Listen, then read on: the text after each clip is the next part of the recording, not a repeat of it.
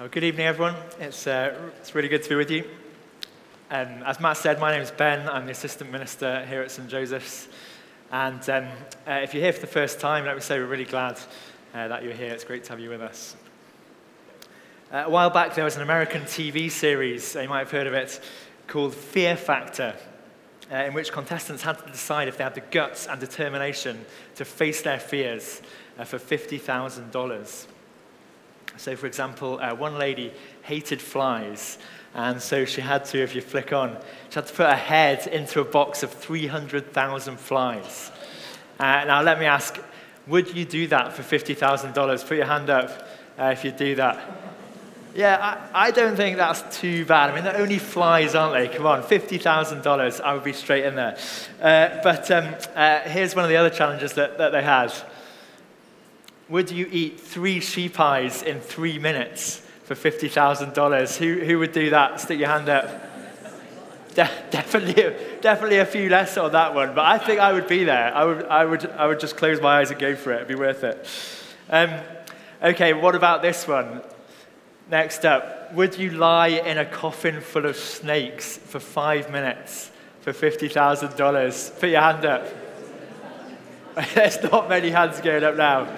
I, I feel like I can't even look at that photo, let alone get in the, get in the box with them. I, I think that would have me, I wouldn't be there. Um, last but not least, I'm not sure if, if this one's uh, better or worse actually, but this, this isn't a dead spider. This is, would you eat a spider that is alive? I mean, that photo is grim, isn't it? Uh, that is awful. Um, I feel like we still need a hands up for that. Who would, who would do that for $50,000? Rob was straight up there. Rob's straight in there. Brilliant. Fantastic. Fair enough. Um, brilliant. Um, what, what would be your worst challenge? I wonder what would be your worst nightmare like that. Uh, what fear would just have you shiver, uh, quaking in your boots? And more seriously, what, what is your biggest fear? Now, that's our theme today. Uh, because let's face it, apart from maybe the odd nightmare about snakes, uh, they're probably not the thing that keeps us up at night, uh, struggling to sleep. Uh, so, what is your biggest fear? I know some of us are super laid back, uh, some of us a bit more prone to anxiety, uh, but all of us have fears. Uh, maybe it's a, a, fear for our future, uh, about what it might look like. maybe it's what we'll do with our life, or what our exam results might be like in the summer. Or maybe it's simply whether uh, we'll have somewhere to live uh, and whether we'll be able to put food on the table. Uh, we might have fears about other people, uh, fears about what people will think of us, uh, or fears uh, for our family or our children. We might worry about our health or the health of others. I wonder what comes to mind for you. Now, imagine that some of those things might feel fairly within our control. Uh, but there'll be other things uh, that are either partly out of our control or completely out of our control, uh, maybe just plain beyond our ability. And you've probably spotted that our culture says to us, uh, you can do anything, just believe in yourself. Uh, which in some ways is helpful because you need to believe in something to do it. But um, I saw an advert um, from Northumbria University the other day uh, that just said in massive capital letters, You are limitless. And that's just simply not true, is it? In Paul's letter uh, to the Corinthians, he writes this For we do not want you to be unaware, brothers, of the affliction we experienced in Asia, for we were so utterly burdened beyond our strength that we despaired of life itself. Uh, Paul makes it clear that his burdens and troubles, uh, the, the things they were facing, were, were way beyond their strength. I wonder if you've ever felt like that. And the fact is, we will face things in life at some point that feel beyond us. How are we to face those fears? What would Jesus say into those things? Uh, well, in our, in our Bible passage today, uh, I think Jesus' disciples are actually starting to feel a bit afraid. You might not have actually noticed that before in this passage if you've seen it before. Uh, we're fairly early on in Jesus' ministry, uh, but already some of the religious leaders of the day uh, have had enough of him. Uh, he's showing them up, and they want rid of him.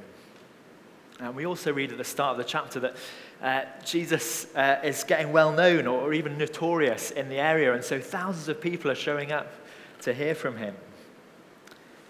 But the fact that Jesus starts to talk about fear makes me think that maybe his disciples are starting to feel a little bit afraid of their association with Jesus. Uh, they didn't want to get on the, the wrong side of the local leaders. Uh, and these huge crowds uh, want to hear from Jesus now. Uh, but what if they suddenly don't like what they hear uh, and turn against him? Maybe the disciples suddenly felt very visible. I mean, imagine if you're just suddenly in the newspaper headlines, uh, even for good reasons. you'd feel a bit exposed, wouldn't you? But into this fear, uh, do you see what Jesus says to them? Uh, it's there in verse 4. He says, I tell you, my friends, do not fear those who kill the body, and after that have nothing more that they can do.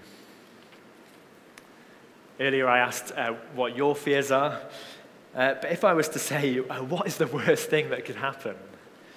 Uh, well, I think being killed would be pretty high up there, wouldn't it? Surely that's the worst thing that could happen. But even into that fear, Jesus says to them, Do not fear.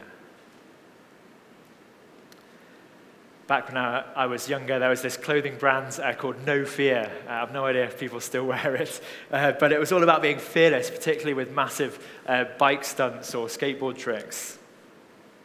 Uh, but saying no fear, uh, even in the face of being killed, well, that seems pretty nuts, doesn't it?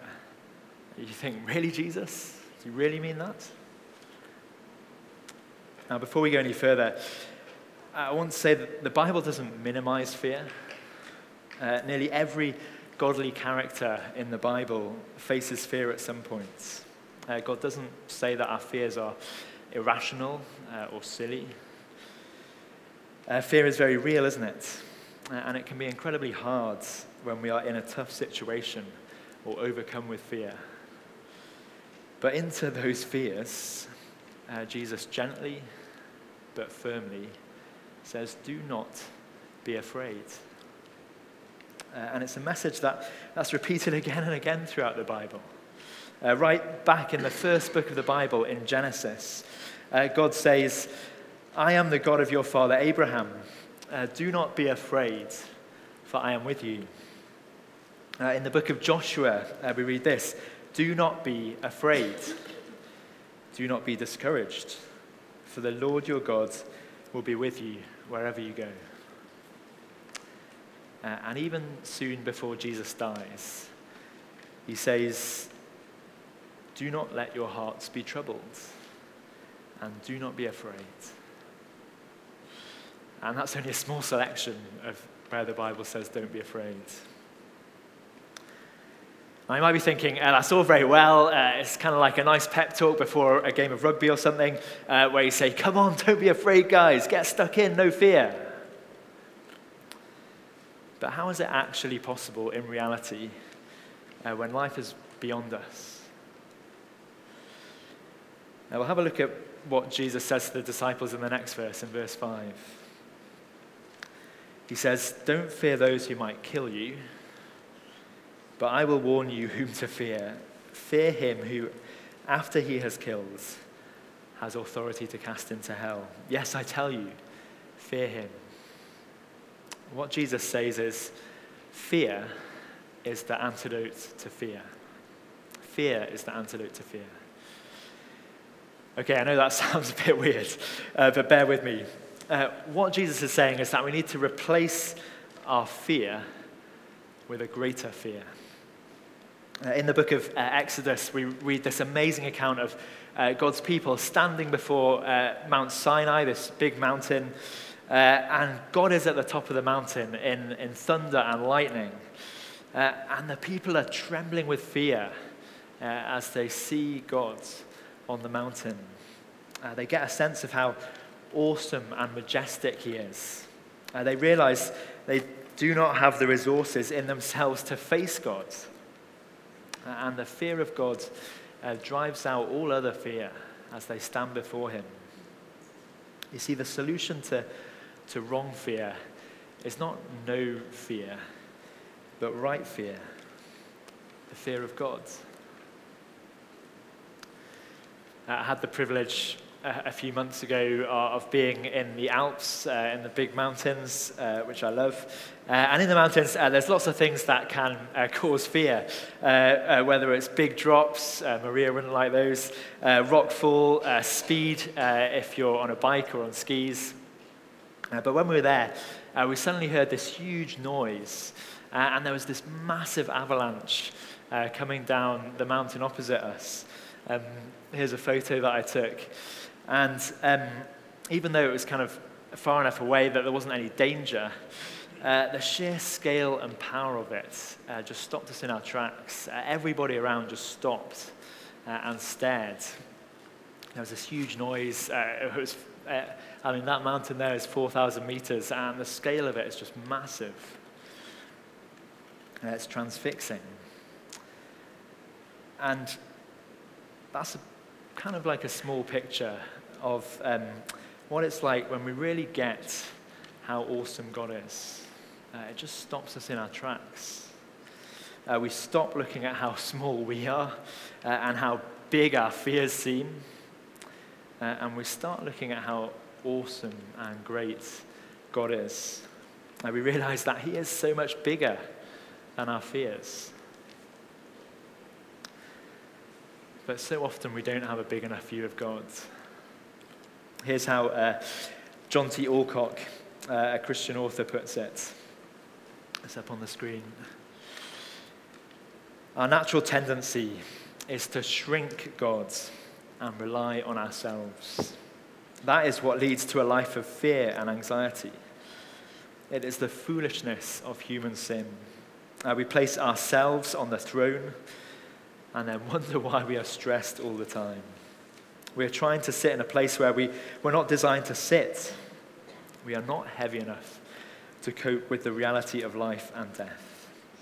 But to fear God means to recognize how heavy and awesome He is and to let Him take His rightful place. Replacing our fears with the fear of God means we look beyond ourselves, beyond our situations, to the one who has all power. Now we lift our eyes and we're humbled and awestruck by his awesome majesty and power. But maybe you're thinking, okay, uh, but I've now just got an even greater fear. Thanks a bunch. Uh, and let's face it, if we go back to our passage in Luke, Jesus does say, Fear him who has authority to cast into hell. He's saying, actually, there is something that's far worse than being killed. Uh, there is something to fear. There's being on the wrong side of that awesome God. Uh, and there's being cast away from Him for eternity. Uh, the Bible tells us that we all have a tendency to push Him away, uh, even after He's made us uh, and given us so much. Uh, it's worse than pushing good, loving parents away. And that is the biggest issue any of us can face. That's the biggest thing that we should be worried about. But the great news is this there is a secure fear of God uh, that leaves us confident and at peace, even in the midst of trials. Uh, and even as we stand before Him and see how awesome He is. Uh, do you see what Jesus says in the next verse, uh, in verse 6? He says, Are not five sparrows sold for two pennies? And not one of them is forgotten before God. Why, even the hairs of your head are all numbered. Fear not, you are of more value than many sparrows. Sparrows were super cheap back then, you could buy two for a penny. And even they are not forgotten by God, Jesus says. Uh, but as for human beings, as for you and me, God knows the very hairs on our heads. Here's a random fact. Uh, apparently, red haired people have 90,000 hairs on their heads, uh, but blonde haired people, uh, approximately, obviously not exactly 90,000, uh, but blonde haired people have 145,000. Seems a bit unfair, doesn't it? Uh, but who knew that? I certainly didn't. Uh, but here's what Jesus says He says, God knows that. God knows that. Uh, he knows exactly how many hairs we have on our heads. He knows how many hairs we have now, and He knows how many hairs on our heads we'll have at the end of our days. Maybe none. He has a caring, intimate, detailed knowledge of every one of us. The Bible tells us we are made in the image of God. Uh, we have great value compared to the sparrows. We are greatly loved by Him. So much so that this, this awesome, majestic God uh, was willing to send His Son down and give His life for us. Uh, rather than punishing us uh, for pushing Him away, he, he gave His Son to save us. Uh, Jesus faced up to what could have been a completely overwhelming fear uh, the fear of death on the cross.